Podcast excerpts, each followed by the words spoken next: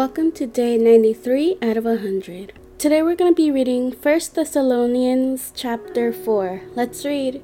Additionally, then, brothers and sisters, we ask and encourage you in the Lord Jesus that as you have received instruction from us on how you should live and please God as you are doing, do this even more, for you know what commands we gave you through the Lord Jesus. For this is God's will, your sanctification that you keep away from sexual immorality, that each of you knows how to control his own body in holiness and honor, not with lustful passions like the Gentiles who don't know God.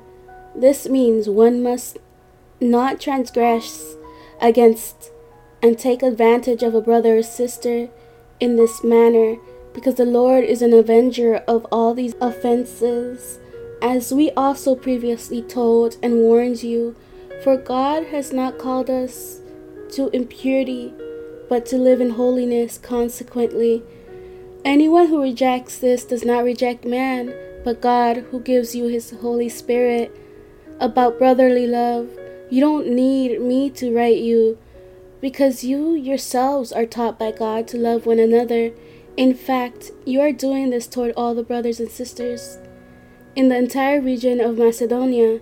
But we encourage you, brothers and sisters, to th- this even more to seek to lead a quiet life, to mind your own business, and to work with your own hands, as we commanded you, so that you may behave properly in the presence of outsiders and not be dependent on anyone.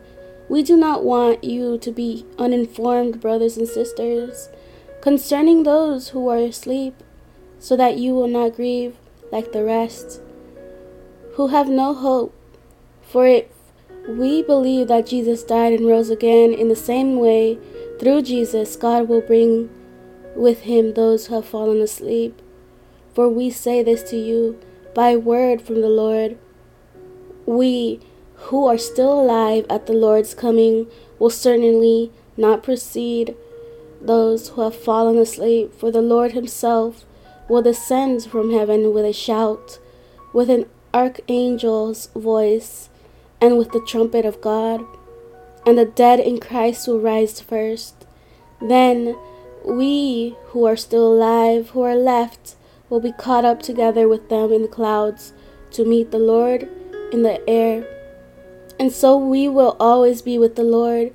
Therefore, encourage one another with these words. Thank you for joining me today. See you tomorrow for day 94. Have a good day.